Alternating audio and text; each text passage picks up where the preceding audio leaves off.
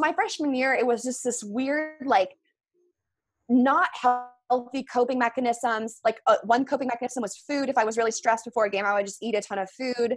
Um, and that caused me eating issues. And so it was just not healthy the way I coped. Um, and I just, I like I said, it was sink or swim, and I I was barely treading water. Um, and then when I started when I started going to therapy and I started learning about the growth mindset and, and what anxiety is and mindfulness, I was then able to actually properly control those emotions. This episode is brought to you by West Coast Beach, a year round beach volleyball club on the west side of Los Angeles in Santa Monica, California. At West Coast Beach, we aim to get 1% better every day, both on and off the court. You can find more info about us at westcoastvbc.com and on Instagram with handle at westcoastvbc. Hello, and welcome to episode 9 of Within the Game podcast. I'm your host, Aaron Wexler, and this episode is with former USC Libero, YouTube content creator, social media influencer, TED Talker, and advocate for mental health, Victoria Garrick. Victoria is authentic, brave, and straight up real. She is very open about her battle with anxiety and depression, and it is part of her mission to help others with similar challenges. In this episode, we talk about the importance of mental health for athletes, why committing to being the best version of yourself is so key, how to win the battle of anxiety and depression, and how you can actually use those things to become stronger. This episode is great for anyone dealing with or knows anyone who is dealing with mental health issues. Victoria inspires me not only because of her accomplishments within the game, but because of the way that she uses her past experiences and influence to help others both within and outside of the game. I hope you enjoy this episode, and please don't forget to like, subscribe, and share. Thanks. I'm here with the amazing, inspiring Victoria Garrick. Victoria, thank you so much for joining us today. Of course. I am pumped to be here. Your energy and positivity is infectious as always. So this is brightening up my day. Awesome. Awesome. Vic, you were a four year Libero at USC and a starter as a freshman walk on on the number one ranked team in the nation, which is awesome. You're a Pac 12 champion, finishing your career with the top five most digs in program history. Amazing. You're a TED Talk speaker. Uh, your TED Talk is awesome. We'll talk about that in a second. You have a TED Talk on mental health and body issues faced with student athletes, uh, faced by student athletes. You're a creator and host of Real Pod, uh, a podcast which can be found on uh, iTunes and Spotify on Wednesday mornings. And you're also a YouTube channel uh, content creator um, VictoriaGarrick.com. Instagram's at Victoria Garrick. Victoria, welcome to the Tools Within. Thank you so much. Thank you. I know I always laugh at the YouTube thing. It's such an alter ego. I like never thought I would be a YouTuber, um, but I like fully am with all this equipment. I looked at the other day, like I would have never thought that I would do this, but here I am. Here you are. We're gonna jump right into it. Um, Vic, what does living an inspired life mean to you? I love it. Let's let's get real fast.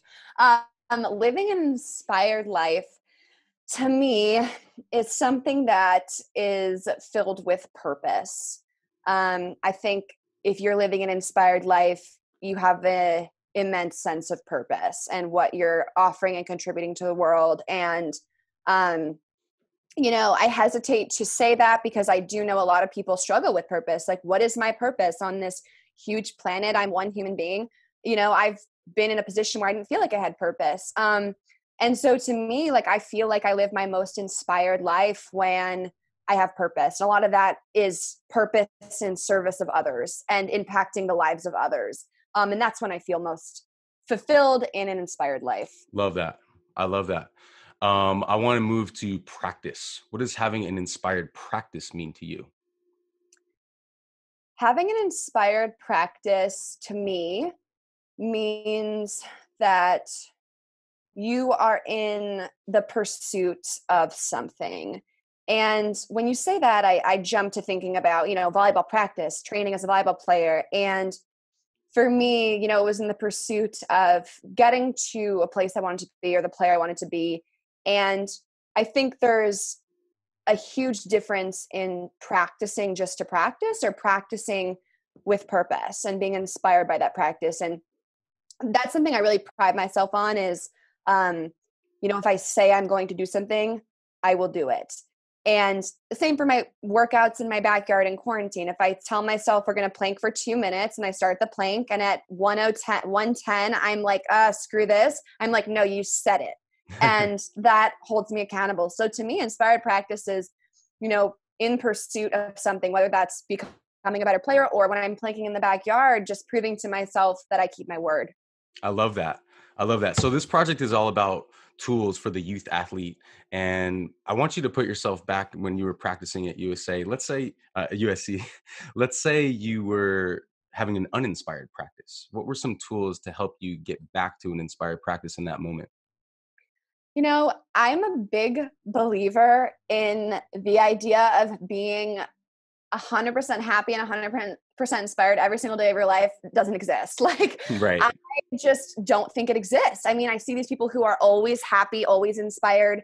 I mean, the Dalai Lama is probably the exception, but even he has had to have had a bad day. And so for me, like, if I'm having an uninspired practice, I try not to get too hard on myself. Like, it's okay to not feel 100% the, the way you want to be that day. Um, and so if I'm not having an inspired practice, I try to just dial it down into smaller things like, okay, well, how good of a teammate can I be to so and so because she clearly is the one getting picked on by coach? Or how fun can I make this practice for my teammates because everyone looks a little uninspired?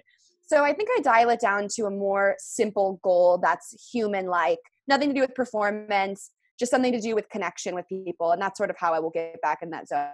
I love that. I love that. Um, let's carry that further to a game. Uh, what does an inspired game feel like to you?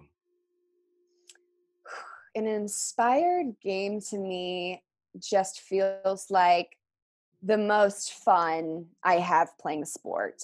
And that was something at the end of my career that really wavered and only came in small spurts was the mm. fun of the game. Um, and I remember even talking about this in therapy, like you know when i when we played this team i just felt good. I just mm-hmm. wasn't thinking. I was calling the shots. I was covering. I was laughing with my teammates. I was playing well. Like it was just fun. Right. but then so many games i'm thinking about it. I'm in my head about the score my stats how i'm playing um, and my anxiety is on another level. So inspired play to me is fun play you know? Um, and that's really when i feel my best so how does one carry over to the other? You know how does an inspired practice carry over to an inspired game? I think that hmm, well for my inspired practice i'm feeling like i am in a strong pursuit of something right. and then in a game i'm feeling like i'm having fun and so i would say that they tie together because that pursuit is of just being my best self and of being fully present and so when I am on the right pursuit, not a conceited pursuit of statistics or awards, but on the right pursuit of becoming my best self, that ultimately converts to that really fun, energetic, memorable game. I love that. I love that. So again, same kind of concept. Let's say you're in the middle of a game and you're not feeling inspired. What are some tools that you can implement in that moment to get you back to that that inspired game feeling? well, let me ask a clarifying question. Am I uninspired? So I'm just like meh. Am I energy slow or am I like anxious and like overwhelmed? Good, that's a good question. Um, maybe maybe a little bit of both. You know, I mean, I think all of us as athletes, when we're in that game, you know, we we can waver a little bit. You know, not all, not all of us are like so inspired, so in the moment. You know, and sometimes those those negative thoughts do come in. So yeah, I, I don't know. I, I guess I would say both. You know what what are some some tips some some tools that you can use in the moment yeah. So I guess for both, when I'm in like a meh place where I'm like, ah, I don't really care about this. I don't want to be here. I mean, the the many the most I experienced that was when I was um, dealing with mental health issues. Uh, I was really low and I just didn't really care.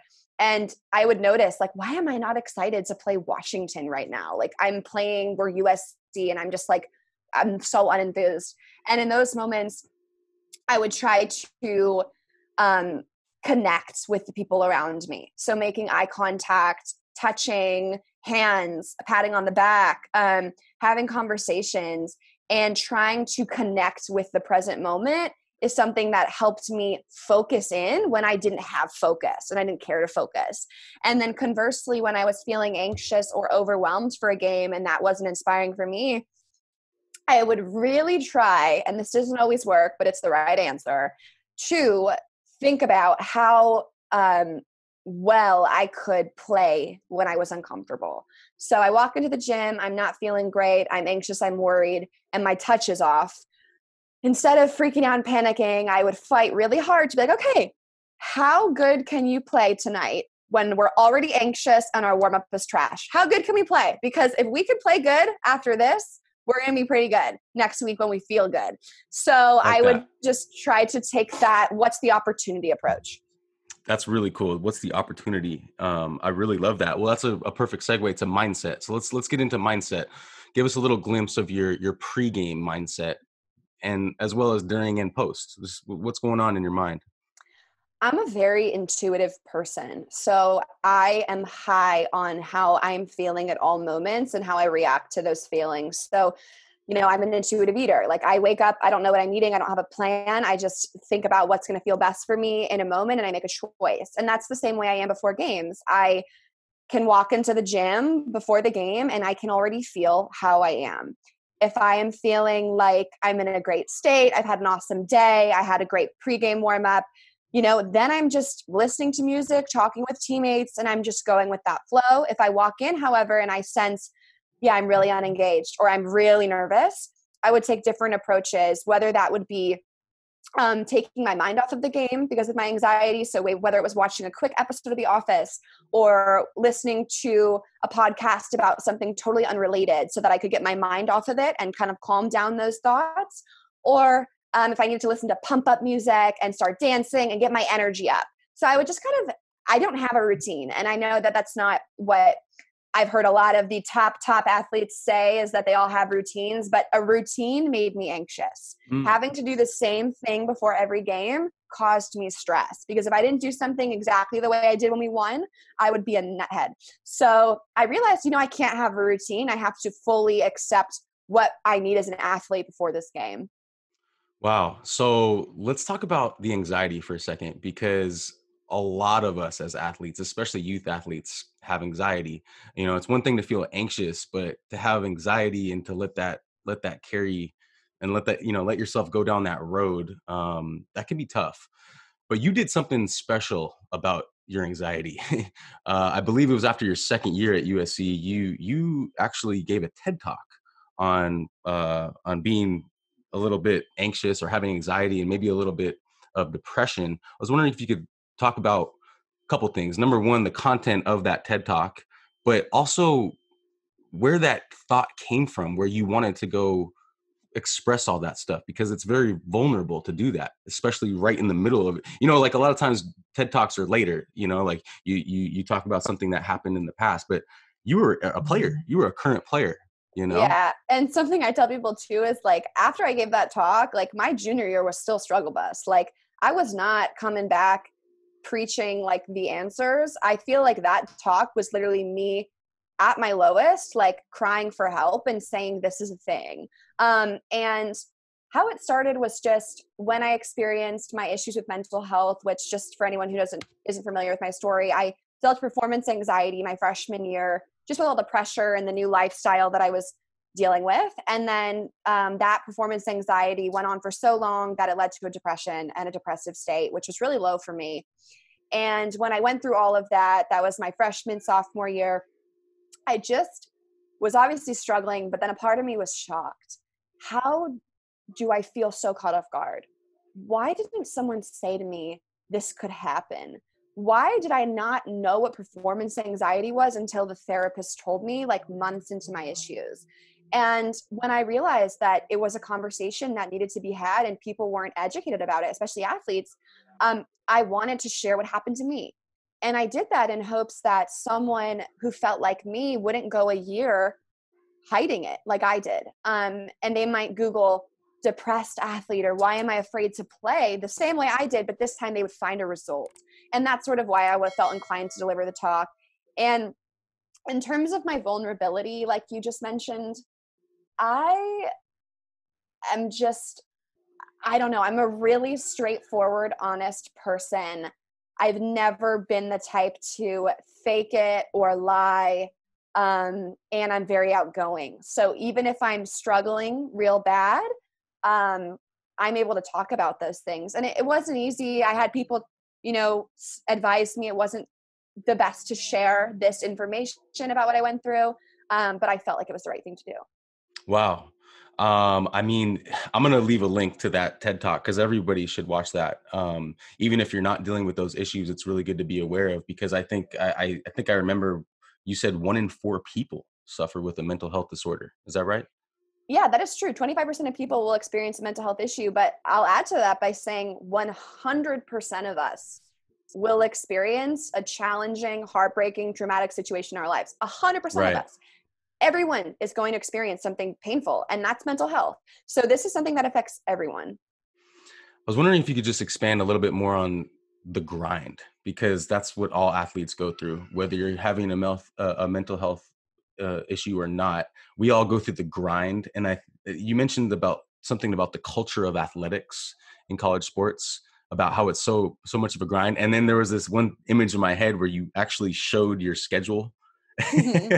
you know and i was wondering if you could just talk a little bit about that grind and and you know what that did to you and and i think you said you were on the verge of crying sometimes and just just trying to like you're just overwhelmed with all of it right and so like what did you learn from that and looking back from that you know looking back on that you know what what advice would you give to athletes who might be going through that now this is a great topic to discuss especially for the youth athletes like you mentioned because the culture of athletics is intense. And it right. does say, if you work the hardest, you will get what you want. If you outwork him, if you go longer than her, you're going to be the person you're going to win. Right. And that theme, that narrative caused me so much pressure to feel like I was doing more than other to feel like I needed to do more than others. To feel like I had to lift more, I had to go harder, I had to go longer, I had to get the high the best stats. And so that grind, which is just kind of glamorized as this like, do one more rep, like come early, like go, don't take a day off, like is what caused me to burn out and become completely exhausted. And in the TED talk, I just discussed this fine line between pushing through a workout and pushing yourself and then pushing through your life. And I felt like I had really crossed that line. And it's it's a very fine line that still I think is not easily identifiable by most people and there's not an easily identifiable answer to say this is the line and this isn't. Um, right. Personally, like I had to learn based on myself when I was crossing that line or when I was grinding because I love to work hard. I do love to go longer than my person I'm competing with. I do love to stay extra. I love those things. Yeah, me but too. I had to learn when it was helping me and then when it was hurting me. And I can give you an example. Like yeah. my freshman year, I would stay as long as the other libero for the sole purpose of telling myself I stayed as long as her. Mm. Not to mm. make myself better, not to whatever, just because, oh, if you're here, I'm staying. That was the mentality, and that drove me crazy. And then my senior year, junior year, I was a libero, and there was a DS who I could tell was doing the same thing with me.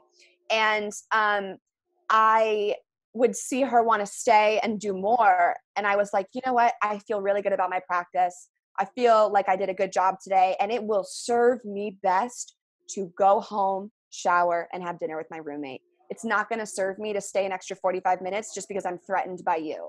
And I had to identify that difference. And so mm-hmm. I grinded in practice. And some days I was like, yeah, I got to stay longer. Other days I was like, no, I, I feel really content with the three hours I put in during our block.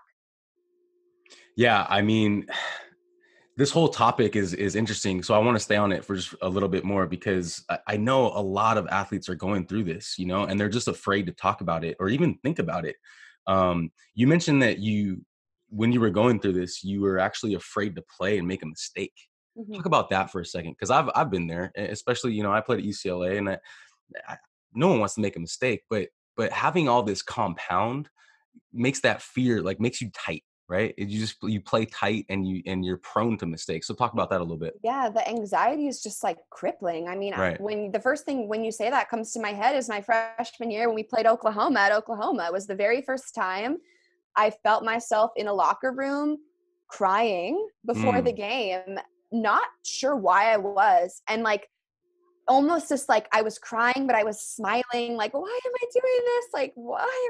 I don't want to play volleyball. Like, I've never not wanted to play volleyball. Like, I'm the I love volleyball girl. And um, it was really uncomfortable for me. And then at the same time, like, I had a national player of the year on on my team in our starting lineup and she's an adult woman i am this young 18 year old and we are on the same team and this girl's hungry she wants to win. It's samantha bricio she's incredible i'm so grateful i got to play with her. But i saw that as that mm-hmm. young girl i was i didn't see that as this awesome opportunity to learn and whatever i saw it as oh, i have to play well because sam is so good and i can't make a mistake and I just felt like there were all these upperclassmen, USC players who I'd watched on TV and who had been to Final Fours. And when I made that stupid mistake, I just felt oh, I'm the freshman walk on and like no one thinks I'm good enough. And that narrative grew in my head and it made me so uncomfortable on the court and so afraid to play because I didn't want to let anyone down, let alone these amazing, iconic girls that were on my team who didn't make mistakes. Right. And well, how'd you deal with that? I mean, what were some tools that you used back then to deal with that? You know like freshman year i it was like sink or swim like mm. i just had to figure it out without having the proper tools. I mean the way i dealt with it was by like playing myself a motivational video before the game that was just like one of those crazy like you gotta fight through pain. You gotta unless you puke faint or die keep going. Like i would listen to those youtube motivational videos to tell myself like forget how you're feeling and go do it. And you know some games it worked um, I'm also someone who I I when it comes down to winning, I consider myself clutch. I'm not mm. always clutch. I've made very stupid ditzy mistakes on the court, but if you put me in a game and you say like we need to win this, I'm naturally a person who can go into that fight mode instead of the flight mode. And so it was weird because my anxiety would be worse when we played like a lower ranked team because it was so easy that I was only thinking about myself. But then like when we played Kansas in the Elite 8 in a fifth set, I was the one who was like, "Mine, ball," because I just wanted to win. So right. so my freshman year it was just this weird like not healthy coping mechanisms. Like uh, one coping mechanism was food. If I was really stressed before a game, I would just eat a ton of food. Um, and that caused me eating issues and so it was just not healthy the way i coped um, and i just i like i said it was sink or swim and i i was barely treading water um, and then when I started when I started going to therapy and I started learning about the growth mindset and, and what anxiety is and mindfulness, I was then able to actually properly control those emotions. Okay, so because it's so relative to right now, talk a little bit about how you use social media back then. Because in that TED talk, you talk about how social media w- was a tool for you, but maybe it wasn't a tool in the most healthy way? Yeah, not at all. It was something that I used to convince me I was happy, uh, to convince others I was happy. So, like I'm explaining this freshman year where I'm crippled with anxiety, I'm overeating, I'm talking so negatively to myself, and I'm living in like fear of making a mistake at practice, um, I would then turn to social media and edit a picture of myself to look skinny or post a picture of myself smiling in my uniform because, so, hey, I'm the girl that came to USC and I want everyone in my hometown to think I'm loving it. And social media was just this mask of what was really going on.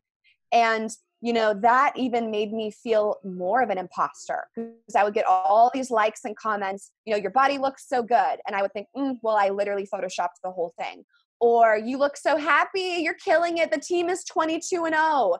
And meanwhile, here I am like crying before the games, and that's not the picture I'm posting. So it was just this way to mask what was going on. So in that TED talk, you also talked about uh, how it almost got to a point where it was maybe a little bit of a, a self-harm kind of thing and it didn't get to that point but you know there might be some some youth athletes that might be going through the exact same thing and i was wondering if you could just talk a little bit about that moment and and what helped you get get through that you, you mentioned therapy but you know if if someone's not able to access therapy what are some things that could help them yeah and uh, for, I just want to say, like, you're doing a great job. Like, these are questions that people Thank don't you. ask me, and I really appreciate it because, like, no one's asked me this question, and like, I'm not, I'm like getting emotional just because, like, it is something that, like, it's not something I'm proud of. It's something that is dark, especially where I am now in my life. To think, yeah, I had suicidal thoughts, I had suicidal ideations because I felt so claustrophobic in my life that it was not so much like wanting to die as it was just death or like being in a hospital bed would be a break and it was the only like viable break I kind of could picture because I couldn't call in and say I don't want to go to practice. I couldn't say I have a test. I there's no excuse playing Division 1 volleyball for a school that's trying to win a national championship like USC. I mean, you just you do what you need to do um, to show up and perform. And I just felt sometimes like I couldn't do it. And when I started having those thoughts of like escaping my life, um, fortunately, I was able to notice wow, Victoria, like we've never been a person who's understood why suicide is the answer, why people hurt themselves. Like I've I've never been able to comprehend it and in that low point of my life, I truly was like I fully understand why someone would take their life. And when I got to that point, I was like, "Oh my god, like I'm not I'm something's not good with me." Um and i'm really grateful that at that time i was seeing a therapist and i could talk about these things with that therapist. Um, so the timing of that i'm lucky uh, to be able to talk through those problems. Yeah i mean so here's the thing vic you inspire me because of how you took that emotion and and that low point almost and that real feeling and you just transformed that. You said you know what? This is real you know not um, not only am i going to be the best volleyball player i can be at at this time in my life i'm, I'm gonna not only that i'm gonna do a ted talk i'm gonna uh, express my vulnerability on social media i'm gonna make a thing out of this to help others you know and that and that's really why i have you here today because that's awesome.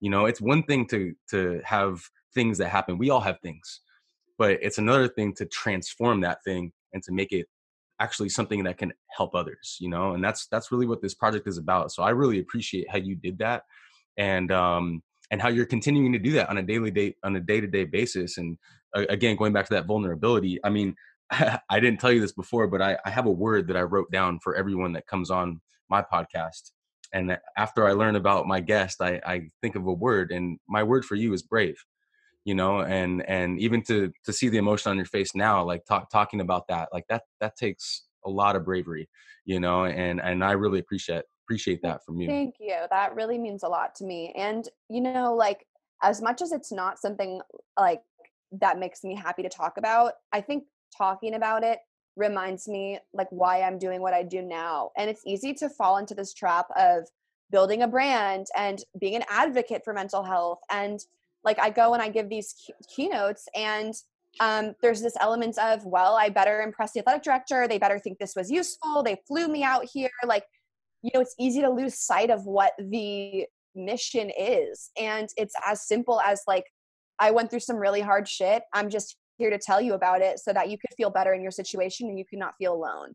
And then unfortunately it gets that true ripe meaning in the center just kind of can get overshadowed by like you know social media and uh, people talking about oh that's so great you're an advocate for mental health and like i get so disconnected from why i'm even doing this um mm. i appreciate talking about it Thank yeah, you. it's it's really healthy for me to talk about it too. So I, I think it's healthy for everyone to talk about, to listen to other people talk about, and to just start those conversations start those those maybe a little bit uncomfortable conversations you know and and it, because it can turn into like amazing things. It can turn into these speaking engagements. It can turn into books. It can turn into podcasts right. you know and you can help you can help others get through those moments you know? But yeah exactly but then it's important to remember you know why you're doing those things um for so sure. this was a good reminder especially i have a really cool event coming tonight so Thank you for yeah. grounding me. Yeah, for sure, for sure. Well, let's let's kind of move that over to the emotional side of this because that's that's where I want to take this next. You know, um, I watched another video of your senior speech, and again, I'm gonna I'm gonna link that below here um, so everyone can watch that because it was a really cool speech, and you you uh, you were looking back on your your career at USC, and you you expressed this emotion. This emotion just came out of you, and and it was so cool. And I I was just wondering if you could just maybe just talk a little bit about what it felt like to express that emotion and and um, yeah, and just you know just just talk about that a little bit. yeah, my senior speech was something I legitimately look forward to from my first day of freshman year on campus. And like I know that's terrible to be like I was already thinking about the future, but that's who I am. Like I'm already thinking about my wedding. I'm already thinking about my kids' names. Like, so you better bet I was thinking about my senior speech, like as a freshman. And I always thought about like what I would say. And um, you know, that was something that like completing four years of being a student athlete was something that would also keep me going. Like I remember being getting water in the middle of practice and really just going to the bathroom to cry for two seconds in between serve receive drills um, and just be like i will write about this in my senior speech like and it just like i reminded myself that these hard things are building me to finish this job that i know i can do um, mm. and you know one of the things that was a heartbreaker for me was not ever getting a scholarship and like you mentioned yes i, I started for four years um, and i played in I think every single game of the four years I was an athlete on the team. Um, and so to not walk away with a scholarship, people look at that and don't understand how it makes sense. But you know, politically and with the contracts and with everything, you know, it just didn't it just didn't happen for me. Um, and at first that was a really big bummer. I was heartbroken. You know, I wanted to earn that scholarship. I wanted to award my parents like with earning that for all the support they'd shown me um, in putting me through sports as a kid and, you know, I really had to flip that around. And I say this in my talk and say, like, every single day of the past four years was a choice. Like, I didn't show up because my tuition was being paid. I didn't show up because like I had to. I showed up because I wanted to, and I could mm. have left any day. Um, and so that was sort of my power, and I was really proud to be able to say that. I love it. I love that. I, I, I, again, I love the the bravery and the vulnerability that you show in that in that um, in that speech. You know, and I want to take this a, a step further and, and let's go back to, you know, the whole idea of uh, the emotional part of an inspired practice. So let's bring it back to that. You know, what are the emotions and and what are the differences and similarities of emotion from both an inspired practice and an inspired game? Um, I think it's just feeling like the best version of yourself is i think what i think about when you say all these things and you know I, i'm still learning what makes me the best version of myself and there's certain people i can think of who i am always the best version of myself around um, and then there's other people who i love more than anything but i'm not my best self around them um, and hmm. in terms of like an inspired practice an inspired game i think it's just regardless of environment, culture, teammates, coach, how can you be the best version of yourself in a moment? How can you view the obstacles as opportunities? And how can you create a moment that you're proud of um, mm. when it's not totally what you wanted? I love that, Vic, because that's what sports are. They're moments. They're just moments. You win points, you lose points, you win games, you lose games, but they're all moments. So I mm-hmm. love how you said that. How can you create a moment for yourself? That's that's beautiful. Um, let me ask you this: How does the inspired feeling, staying with that emotional part of this, how does the inspired feeling transcend one's sport or discipline and carry over to their personal or daily life? Sorry, we ask that one more time? Yeah, for sure. Um, how does the inspired feeling transcend one sport and carry over to their personal life? Yeah, this is a great question because I didn't know the answer to this a few weeks ago. Um, okay. I was actually working out with my boyfriend who is just an all around incredible guy. And he just works out super hard. And this What's is a guy who, Max Brown. And this Max Brown, guy, shout out. yeah. And this is a guy who was quote unquote destined to play in the NFL and had a career ending injury and it didn't work out for him. And yet he's still now working a normal job goes out and works his ass off every single day, like in a workout. And I go and I work out, and I just remember being in the middle of sprints with him, and I didn't know what to call on because I usually call on like beating out the girl or getting the spot or winning the championship, and that's my like keep running the sprints. Um, and I'm like, what what do I call on? Because I don't have a team, I don't have a game. And I asked him, and he was just like, how you do this workout transfers to how you walk into the room tomorrow or how you continue on the rest of your day. And this is just you putting money in your personal integrity bank of I finish things and I work my hardest. And I loved that because it is true. Like the day you work out and you work out really hard, and it's not for a championship, it's not for a sport, it's just because you can translates. And that's the confidence that you call on when you show up with your project and people don't think you're smart enough or good enough and you're like yeah i work my ass off like i know i do and you call on that that tough workout which is the confidence in this moment and so i think that's how it translates to life It reminds me of that quote, how you do anything is how you do everything. Yeah, exactly. Yeah. Um, just another question on emotion. Just let's talk about emotional management for a second. I don't have this written down, but it's just coming to me. Um, for the youth athlete that is having that hard time emotionally managing everything, whether it's the schedule, it's the it's the practices, the games, the overwhelm. You know, what are some what are some tools and tips that you can give to emotionally manage everything? Well, I feel like for me, the biggest help has been therapy and talking to someone about like what triggers me and what my like obsess with achieving is rooted in from my childhood and what my motives are because of my fears. And I really had to dive into all of that to be able to you know be calm in those moments but i do know that not everyone can see a therapist and so i would love to also give an answer that is helpful to anyone but so in that case, I would just say like noticing the trigger is huge for me. Like, what is triggering you? Is it that this coach um, always yells at you and you're afraid to play for this coach? Is the trigger the soccer field? Because every time you play on the soccer field, you think just like a trigger for me was literally the Galen Center. Like, a trigger was just walking in the building because I thought about negative things. Mm. Um, so, what's the trigger? And then once you find that trigger out, like, how can we become one with that trigger and kind of eliminate that animosity between you and that thing. And so for me, it was going to the gym, sitting in a chair, closing my eyes and smelling the gym and just reminding myself good things can happen in this gym, opportunity can happen in this gym. Dreams can come true in this gym and rewiring that for me. And then another thing, too, I'd say is um, reminding myself that I'm small and what I mean by that is our anxiety stems from this like me, me, me, me, me. Am I to play well? Am I to do well? Am I to, are they to think this is me? Me, me, me. And it's not about me, Victoria. It is not about you. It is about everyone else in the world. It is about like coronavirus. It is about the pandemic. It is about the healthcare. Like it is not about me. Um, and so that has really helped me remember that no one's showing up thinking, what is Victoria Garrick gonna blah blah blah? They're not.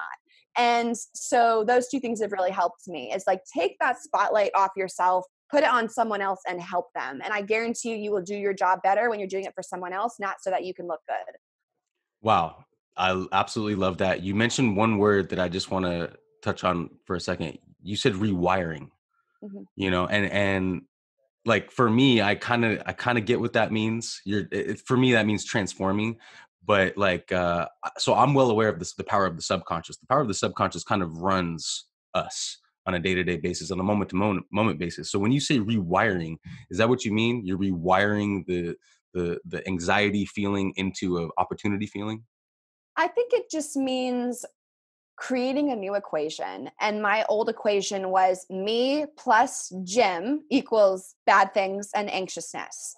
And it's going back and saying, no, okay, me plus gym can also equal growth, opportunity, memories, pictures with my parents after the game, living my dream, and realizing that there's a lot of other answers to me plus gym than just the negatives. And cool. that's the rewiring. I love that. I love that. We all need to practice that, including me. that's awesome. Let's talk about flow. Can you identify when you are in the game in the flow? in the zone or locked in? Yes, I know when I'm in flow state, it was that fun, carefree, not thinking um, attitude, and just I'm just being, and I'm not thinking. Um, and like I said, I those were scarce experiences as a college athlete for me, but when they came, it was the most fun I had playing. So I'm curious. I've been asking everybody this: Is it possible to practice that flow state? I think it's possible to do the things necessary to possibly lead to flow state. I don't think you can practice flow state. And like, I guess the example I'll give is um, one time in therapy, we did this thing where you like hook up to this machine. And the first time we did it, I had no idea what it was. She was like, just sit here and just sit and think, or just sit and try to be mindful. And when I was done, I opened my eyes, took out the sensors, and I saw on the computer a, a screen that had like a beautiful fountain and a rainbow and a sky and butterflies. And she basically said, when you are in a flow state or when you are not thinking, things will turn color in this picture. And so, cool. The next time I went to therapy and we did it, all I was thinking was, oh, I hope I'm getting the rainbow. Oh, I wonder how many colors are there. Oh, I'm gonna. And I got like barely anything to turn into color because I was trying to be in flow state. Right. So I really don't think you could practice being in the flow state. Um, but I think you can definitely practice the the tools and the repetitive habits that can lead to flow state. Okay. And so let's say you find yourself in flow state in practice. Is it possible to bank that feeling so you can try to remember that for the game? For sure. I think in that moment, ask yourself, okay, what is it that's making me feel like I'm grooving? Right. Um, what does it feel like to be grooving? Um, am I talking with people? Am I connecting with them? Am I really present? Um, and just notice, like, what are all the components of your flow state? Because then I think you can be in a moment and be like, you know, one of the two biggest things that happened for me in flow state was I was really connected with my teammates and I had amazing energy. So let's just try to do those two things to hopefully get back to that state. So I think that Right. would be the way to go about it. I think that's a really good practice too, and not just for sports, but even for speaking, right? I mean, when you take stage, you take the stage, you know, like that's a performance, right? And and Yeah. sometimes you have to remember, you know, the tools that you that have helped you as an athlete, right? Yeah, and that's something I've really been figuring out. You know, no one teaches you how to be a public speaker. I mean, at least for me, I I probably should get a coach or a class or something, but I'm big on like keeping things real and genuine. So I would Right. hate to be, I don't know, too scripted. Um, but for me, like in those moments, it's and this relates to everything, man. Like Right. I'm just gonna be me and speak my truth. And that's how I approach a public speaking event to hundreds of people. The same way when you show up to a game, you got to say to yourself, I'm just gonna play my game and trust that I have this. I'm not gonna think about the technique when I'm moving my foot. I'm just, I'm in the game now. I did my hours. I'm trusting I have it in me. And I think that's the best way to perform in a moment is trust yourself. Trust yourself and bank on the preparation that you you yeah. And trust yourself. in all the work you've put in. Love it. Love it. All right, let's talk about sources, Vic. Uh, where do you get inspiration from? Um, I get inspiration from, uh, I think, other people who demonstrate strength and kindness and a relentless worth work ethic. You know that inspires me. Um, I'm also inspired by things I'm passionate about. Um, if it's something that I really want to do, like I'm working on a passion project right now that has to do with food and body image and like I just I'm excited to do that. Like that inspires me to think about the way it could help people. Um so for me I think it's, you know, role models and then also passion. Love that. Are you inspired by your fans, like all the people that just like reach out to you and say, "Oh my God, you're you inspire me." Does that inspire you back? You know, it it definitely does. Um, I've been trying to do this new thing where I like go live with my fans and I'm able to talk to them and connect with them um, because it's great to see a face and a smile and hear their voice and just remind myself this is a human being who supports what I'm doing, as opposed to this is a like and a comment from a username. Right. So I really prefer to like humanize anyone that supports me, and I love meeting people after my talks and I've had a few fun moments where like I was at the boardwalk in Santa Monica and like someone asked for a picture with me and I was like, I love you. I never thought I'd get asked for a picture on at the boardwalk. That's cool. That's really cool. Awesome, Vic. Well, hey, that's the uh, that's the main interview questions. Uh, we'll move to the lightning round. So these are a little bit quicker answers. Okay. okay. Okay. Cool. How do you define success, and what does being successful mean to you?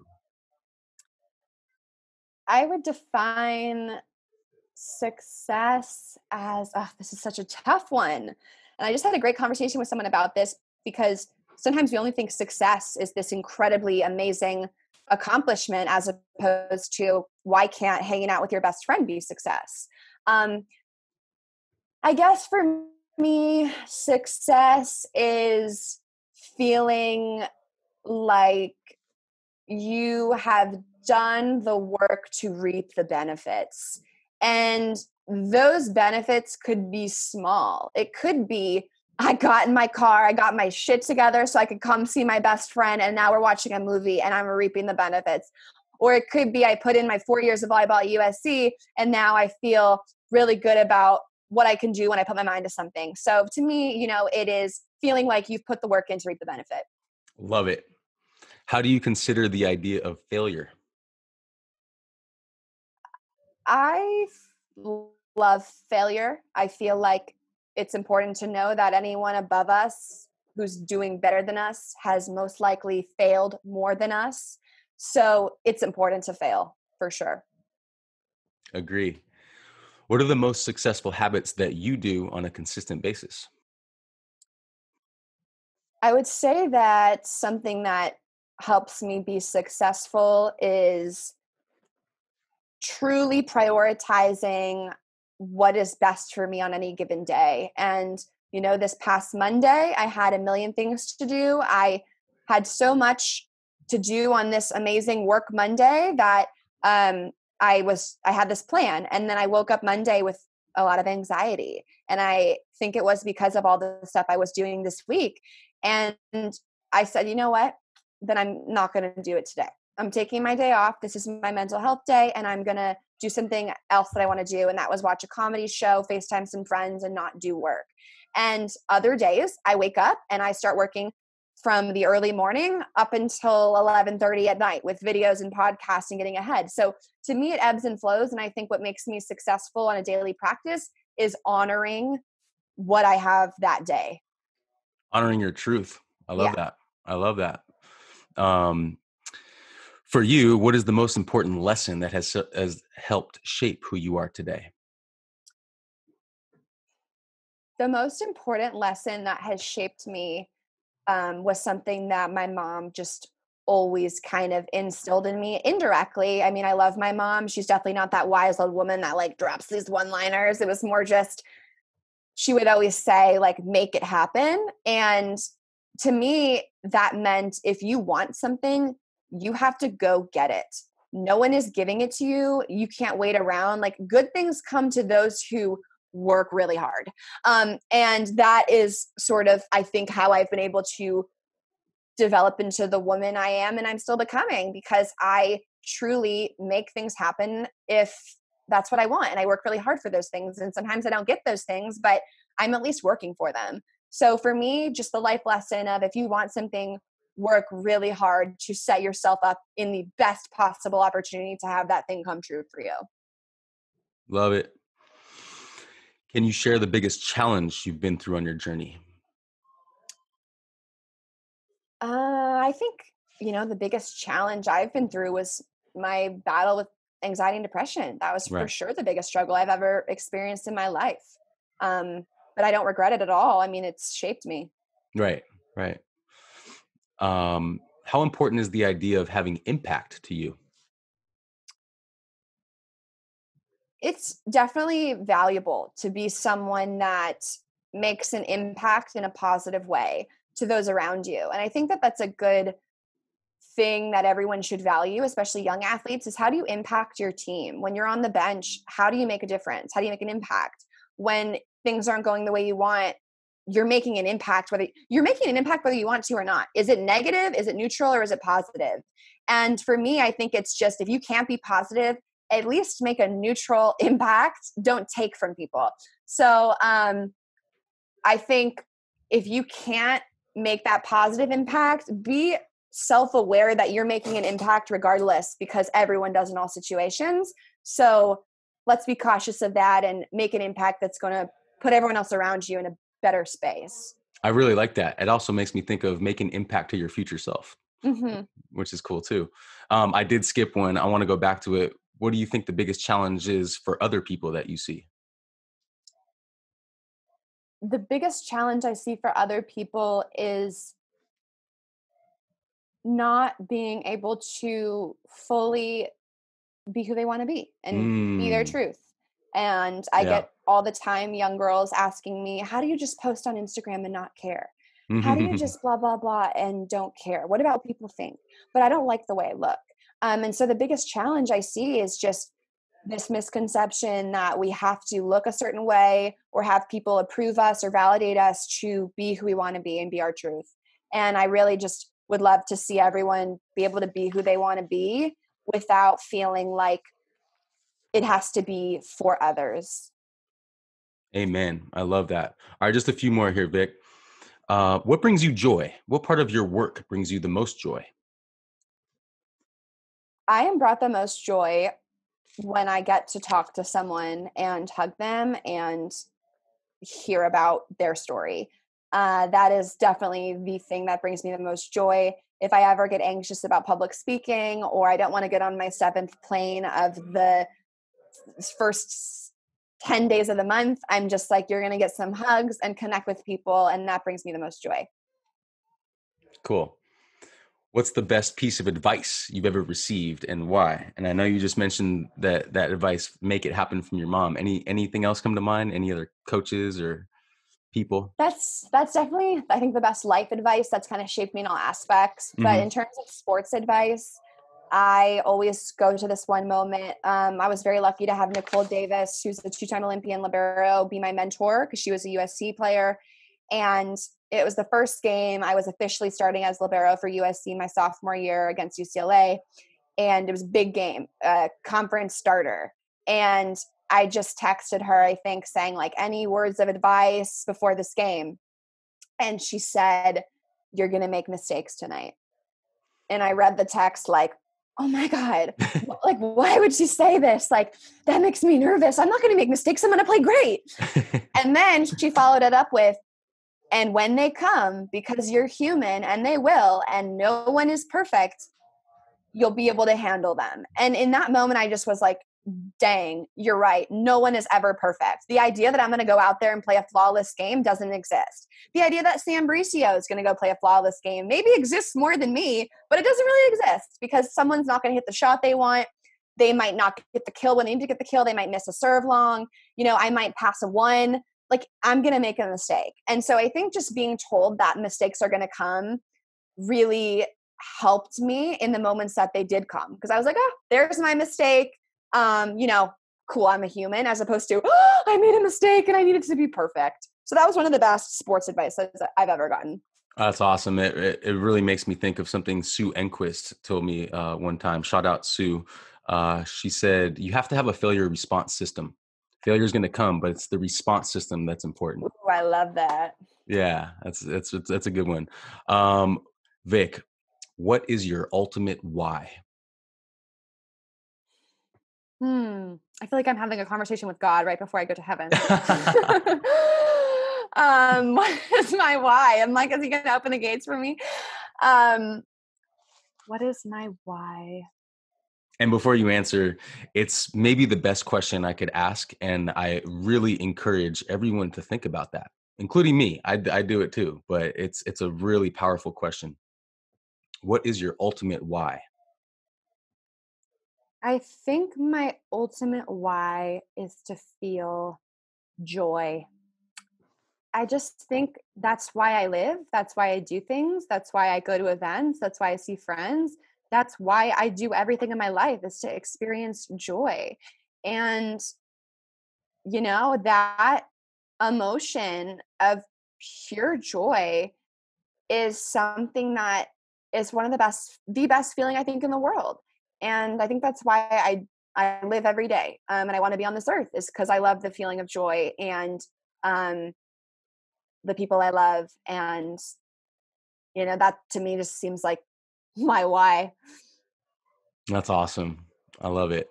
Looking back on your journey is there anything you wish you could change and why? Looking back on my journey I want to say no, you know, I have no regrets because every piece has connected to the dots to this moment and I wouldn't change anything.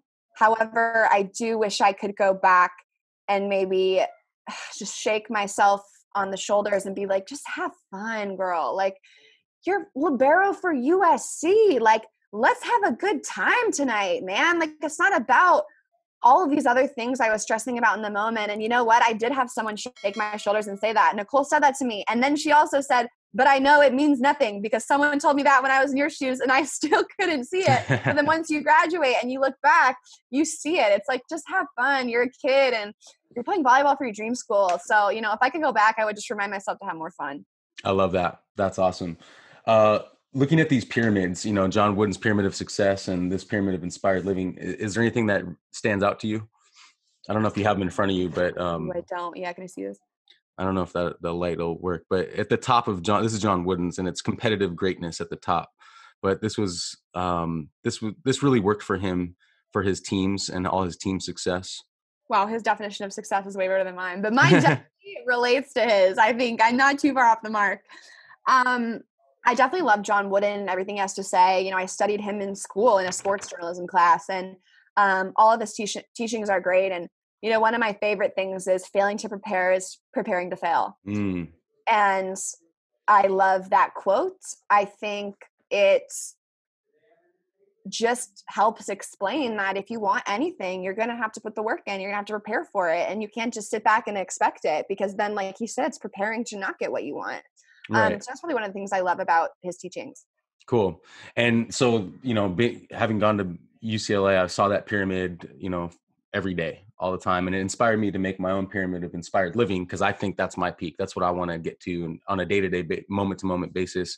Would you, uh, first of all, agree with that? And second of all, would you also suggest others to make their blueprint, their pyramid, their, you know, their thing? Let me pull up your pyramid. Yeah, so sure. and I have it here too if you reference. want.